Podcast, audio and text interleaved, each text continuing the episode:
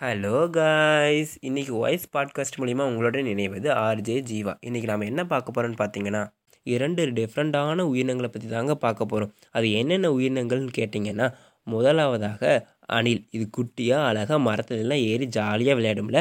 சரி ரெண்டாவது உயிரினம் பார்ப்போம். அது என்னென்னு பார்த்தீங்கன்னா பட்டாம்பூச்சி வண்ணத்து பூச்சின்னு கூட சொல்லுவோம். இது அதை விட குட்டியாக ரொம்ப கலர்ஃபுல்லாக இருக்கும்ல.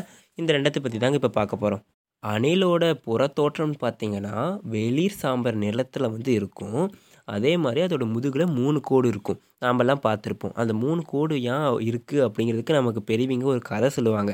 என்ன கதைன்னு எல்லாத்துக்கும் ஞாபகம் வந்திருக்குன்னு நினைக்கிறேன். இருந்தாலும் நான் சொல்கிறேன் ராமர் வந்து இலங்கைக்கு போகிறதுக்காக ராமர் படத்தை கட்டிகிட்டு இருந்தார். அப்போ வந்து வானரங்கள்லாம் பாறைகளை கொண்டு வந்து வச்சுட்டு இருந்தாங்க. பாறைகளை மட்டும் வச்சா பாலம் கட்டிட முடியுமா? இடையில மண் வச்சாதாங்க அது கொஞ்சம் ஸ்ட்ராங்காக இருக்கும். அதனால் அணில்லாம் வந்து தன்னோட உடம்புல மண்ணை பூசிக்கிட்டு அந்த பாறைகளுக்கு இடையில் வந்து உதருமாங்க உதரும் போது அது உடம்புல இருக்க மண்ணெல்லாம் பாறைகளுக்கு இடையில் விழுந்துடும். அந்த பாறைகளும் ஸ்ட்ராங் ஆகிடும் ஸோ இப்படி வந்து அணில் வந்து ராமர் பாலத்தை கட்டுறதுக்கு உதவி செஞ்சுருக்கு. இதனால் ராமர் பாராட்டி அதை அணிலோட முதுகில் மூணு கோடு போட்டாராங்க. அதனால தான் இந்த மூணு கோடு வந்துச்சுன்னு சொல்லுவாங்க. அணில் பார்த்திங்கன்னா எப்போவுமே கொறிச்சிக்கிட்டே இருக்கும். எதை பார்த்தாலும் மரம் மட்டை பட்டைன்னு எதை கிடைச்சாலும் கொறிச்சிக்கிட்டே இருக்கும். ஏன் இது இப்படி கொறிக்குதுன்னு பார்த்தீங்கன்னா அதோட முன்பல் வந்து பெருசாக இருக்கும். ஒருவேளை அணில் கொறிக்காமல் விட்டுருச்சு அப்படின்னா அதோட முன்பல் வந்து வளர்ந்து வாயை வந்து அசைக்க முடியாத மாதிரி பண்ணிடும். இதனால் அணில்னால் சாப்பிட முடியாது. பட்னியில் இறந்துடும் அதனால் வந்து இது கொறிச்சிக்கிட்டே இருக்குது ஒரு அணில் பார்த்திங்கன்னா எழுபத்தி ரெண்டு வருஷம் வரைக்கும் உயிர் வாழும். மனிதர்களோட ரொம்ப அதிகமாக உயிர் வாழுது. அணில்கள் பார்த்திங்கன்னா நாற்பது மில்லியன் ஆண்டுகளுக்கு முன்னாடி இருந்தே இருக்குதுன்னு சொல்கிறாங்க ஒரு அணில் வந்து குட்டி போடுறதுக்கு நாற்பத்தி நாலு நாட்கள் ஆகும்.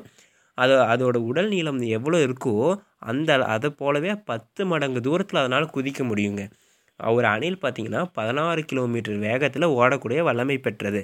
உலகத்தில் பார்த்திங்கன்னா இரநூத்தி எழுபத்தஞ்சு வகையான அணில்கள் இருக்குது அடுத்து நம்ம பார்க்க போகிறது பட்டாம்பூச்சி. இந்த பட்டாம்பூச்சியில் பார்த்திங்கன்னா நாலு ஸ்டேஜ் இருக்குது ஃபஸ்ட்டு ஸ்டேஜ் பார்த்திங்கன்னா முட்டை பருவம் ரெண்டாவது ஸ்டேஜ் வந்து இளம்புழு பருவம். மூணாவது ஸ்டேஜ் வந்து கூட்டுப்புழு பருவம். நாலாவது ஸ்டேஜ் தான் அன்னத்துப்பூச்சி பருவம். இந்த நாலு ஸ்டேஜில் வந்து முட்டை பருவத்திலேருந்து வெளிவந்த பூச்சி பார்த்திங்கன்னா மரங்கள் செடிகளில் ஒட்டி வாழும்.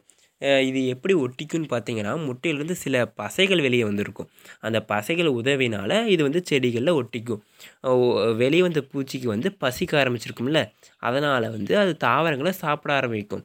சா இது வந்து தோல் உரிக்கிறது வரைக்கும் மரம் கிளைகளில் தான் ஒட்டி வாழும். அதுக்கப்புறம் அது தோல் உரிச்சிடும் தோல் உரிச்சு இந்த நிலைக்கு வந்து பொற்புழு அப்படின்னு சொல்லுவோம். இந்த பொற்புழு பருவத்துக்கு அப்புறம் தான் வந்து வண்ணத்து பூச்சியாக மாறும். பொதுவாக வண்ணத்து பூச்சியில் வந்து நான்கு இறக்கைகள் இருக்கும். முன்னாடி ரெண்டு இறக்கைகள் வந்து பெருசாகவும் பின்னாடி இருக்க இரண்டு இறக்கைகள் வந்து சின்னதாகவும் இருக்கும்.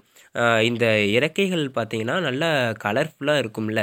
இதுக்கு என்ன காரணம்னு பார்த்தீங்கன்னா ஒவ்வொரு இறக்கையிலும் ஆயிரக்கணக்கான செதில்கள் இருக்கும். இந்த ஒவ்வொரு செதிலும் ஒவ்வொரு வகையான நிற நிறங்களை வந்து பிரதிபலிக்கும். ஸோ அதனால் இது வந்து கலர்ஃபுல்லாக தெரியுது. வண்ணத்து பூச்சியாக மாறினதுக்கப்புறம் இந்த பட்டாம்பூச்சி பார்த்திங்கன்னா மேக்ஸிமம் தேன் தாங்க சாப்பிடும். நாமெல்லாம் ஒரு இடத்துல கால் வைக்கிறோம் அப்படின்னா வைக்கிறதும் தெரியாது நடக்கிறதும் தெரியாது. ஆனால் பட்டாம்பூச்சி பார்த்திங்கன்னா ஒரு இடத்துல கால் வைக்குது அப்படின்னாவே அந்த இடத்துல என்ன டேஸ்ட் இருக்குன்னு கண்டுபிடிச்சிருங்க. அதாவது ருசியை கண்டுபிடிச்சிரும். இப்போ எக்ஸாம்பிளுக்கு சொல்லணும்னா ஒரு பூவில் போய் உட்காருது அப்படின்னா அந்த பூவில் தேன் இருக்குன்னா தேனோட சுவையை கண்டுபிடிச்சிடும் ஒரு வேளை அந்த செடி வந்து விஷ செடியாக இருந்துச்சுன்னா அதில் விஷம் இருக்குது அப்படின்ட்டு கண்டுபிடிச்சி பறந்து போயிருங்க. இதுதான் இதோட ஸ்பெஷாலிட்டியே மோனாக்குங்கிற பட்டாம்பூச்சி வந்து நாலாயிரம் கிலோமீட்டர் வரைக்கும் ட்ராவல் பண்ணுமாங்க. ஒரு பட்டாம்பூச்சி வந்து பறக்கணும் அப்படின்னா அதுக்கு உடல் வெப்பநிலை அப்படிங்கிறது வந்து எண்பத்தி அஞ்சு டிகிரி ஃபேரன் ஹீட்டில் இருக்கணுங்க. ஒரு வேளை அதை விட குறைவாக இருந்துச்சுன்னா அதனால் பறக்க முடியாது. எக்ஸாம்பிளுக்கு பார்த்தீங்கன்னா ஐம்பத்தஞ்சு டிகிரி ஃபேரன்ஹீட்டை விட குறைவாக இருந்துச்சு. வெப்பநிலை அப்படி இருக்குது அப்படின்னா அதனால் பறக்க முடியாது. அதனால் ஒரு இடத்துல அது உறைஞ்சி போயிடும் இதனால் அதோட எதிரிகளுக்கிட்ட இருந்து அதனால் காப்பாற்றிக்க முடியாமல் போயிடும் அது நல்லா பறக்கணும் அப்படின்னா எண்பத்தி அஞ்சு டிகிரி ஃபேரன்ஹீட்லேருந்து நூறு டிகிரி ஃபேரன்ஹீட்டுக்குள்ளே வரைக்கும் இருக்கணும். ஓகே ஃப்ரெண்ட்ஸ் நான் சொல்ல வந்த ரெண்டு உயிரினங்களை பற்றி உங்களுக்கு தெளிவாக சொல்லிட்டேன். உங்களுக்கு புரிஞ்சிருக்கும்னு நம்புகிறேன் தேங்க்யூ